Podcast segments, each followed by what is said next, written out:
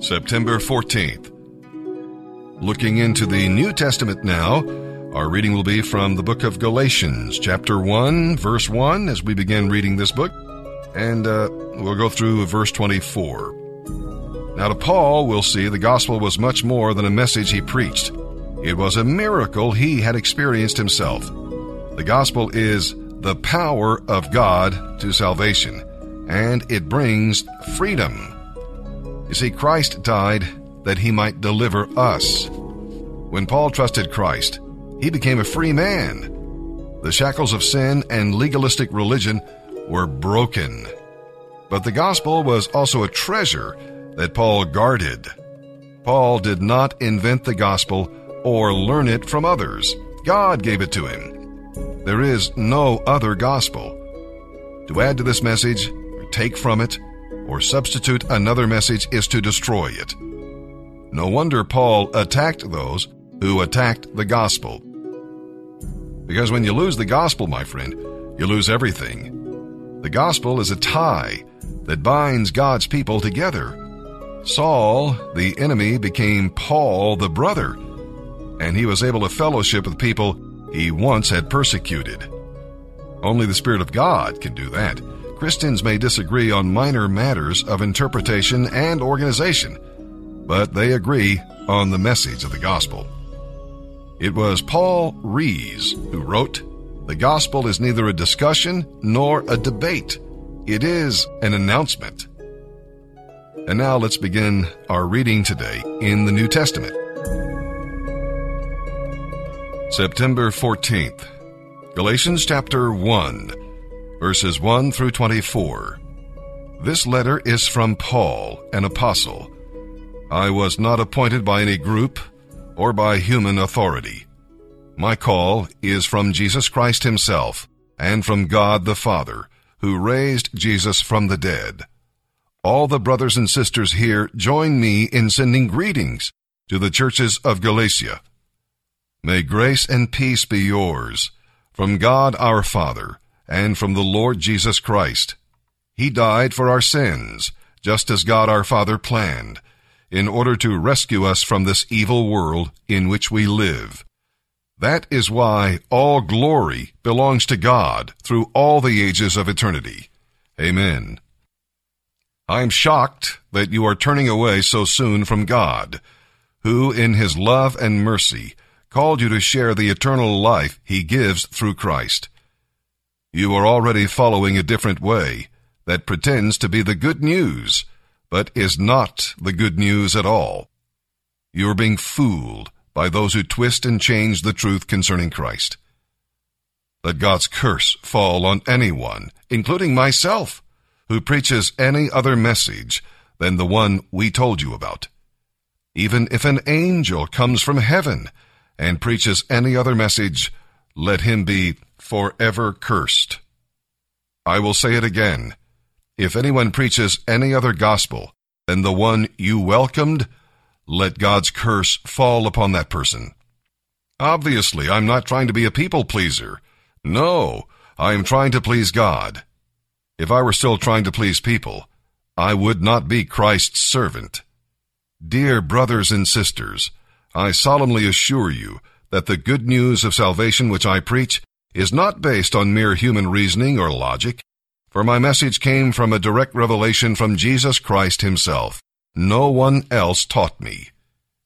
You know what I was like when I followed the Jewish religion, how I violently persecuted the Christians. I did my best to get rid of them. I was one of the most religious Jews of my own age, and I tried as hard as possible to follow all the old traditions of my religion. But then something happened.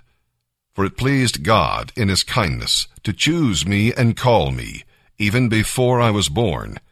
What undeserved mercy! Then he revealed his Son to me, so that I could proclaim the good news about Jesus to the Gentiles. When all this happened to me, I did not rush out to consult with anyone else. Nor did I go up to Jerusalem to consult with those who were apostles before I was. No, I went away into Arabia, and later returned to the city of Damascus. It was not until three years later that I finally went to Jerusalem for a visit with Peter and stayed there with him for 15 days. And the only other apostle I met at that time was James, our Lord's brother. You must believe what I am saying, for I declare before God that I am not lying. Then, after this visit, I went north into the provinces of Syria and Cilicia. And still, the Christians in the churches in Judea didn't know me personally. All they knew was that people were saying, The one who used to persecute us now preaches the very faith he tried to destroy. And they gave glory to God because of me. Now, let me talk for a moment about something that will be quite offensive. I want to talk a moment about the hatred of God. The hatred of God. Brother Paul, what? God doesn't hate, God is love. Therefore, he cannot hate. No, God is love, therefore, he must hate. Before we go to the scripture, let me just give you an idea. Do you love babies? I do. I've got a bunch of them in my house. If I love babies, I must hate abortion. You love Jews? I do. You must hate the Holocaust. You love African Americans? You've got to hate slavery then. There's just no neutrality. You see, if you truly do love that which is right, that which is perfect, that which is good, there is also an animosity, an enmity against all the all that that contradicts that standard you and your sin being encountered by a holy God, there is only one response wrath. God loves all that is right, all that is true, all that is good, all that is virtuous. But scripture after scripture after scripture in the Bible tells us that his hatred is manifest against wickedness. I could remove it if you'd like. I could be silent if you like but I wouldn't be faithful to God. Let me give you a, a good text. Go to Psalms chapter 5. Psalms chapter 5, verse 5. The boastful shall not stand before your eyes. You hate all who do iniquity. Now, you know that wonderful statement that goes something like this? God loves the sinner and hates the sin? Just look at this text. Is that what it teaches? Not what it teaches. I'm sorry. I know it's a pretty thing to say, and it looks good on the back of a contemporary Christian t-shirt, but it's not what the scriptures teach. It does not say here that God's hatred is manifested towards the wicked deed. It says God's hatred is manifested towards the one who commits it. Now do not be mistaken. God's hatred is not like ours. It is not a self-centered, egotistical, selfish hatred. It is the reaction of a holy God against men who are vile. Who are you speaking of? Every man who is ever born. You need to understand. Just what do you think the wrath of God is? Some impersonal thing that flies out from behind the throne of God? It is God. When people come to me and they say, Brother Paul, God saved me, I always love to ask them this question. From what did he save you? Well, he saved me from my sin. No. He saved you from him. Well, I just don't believe that. But just what you believe doesn't really matter. What does Scripture teach? Can God be loving and not move against wickedness? No. Can God be good and be apathetic towards evil? Absolutely not. There is the wrath of God, and it is the result of Him being righteous and holy and even loving and good. God will judge men. He will. We must warn men. We must tell men that God all day long extends out his hand to a disobedient, obstinate people, but at the same time, the wrath of God comes upon the world because God is a righteous, holy God. Have you not read the book of Revelation? This is not just Old Testament teaching that the wrath of God will come in such a way that men will cry out, the great captains and leaders of this world will cry out that the rocks fall upon them to hide them from the wrath of the Lamb. The question is this, how can anyone be saved? Here's our answer. The cross of Jesus Christ. The Bible says all have sinned and fall short of the glory of God. The Bible says the wages of sin is death. Christ became a man, lived a perfect life under the law, went to that tree and died the death of his people. And in dying that death, he satisfied God's justice and appeased the wrath of God. God himself is just. And God is perfect and consistent in all his attributes. We put no hope in man. God himself must intervene to satisfy his justice, appease his wrath, and make it possible to express his love in salvation toward wicked men. Psalm 58, verses 1 through 11. In uh, words that may seem downright unchristian to us, David denounced the unjust rulers of his day people who prompted evil by condemning the righteous and defending the wicked.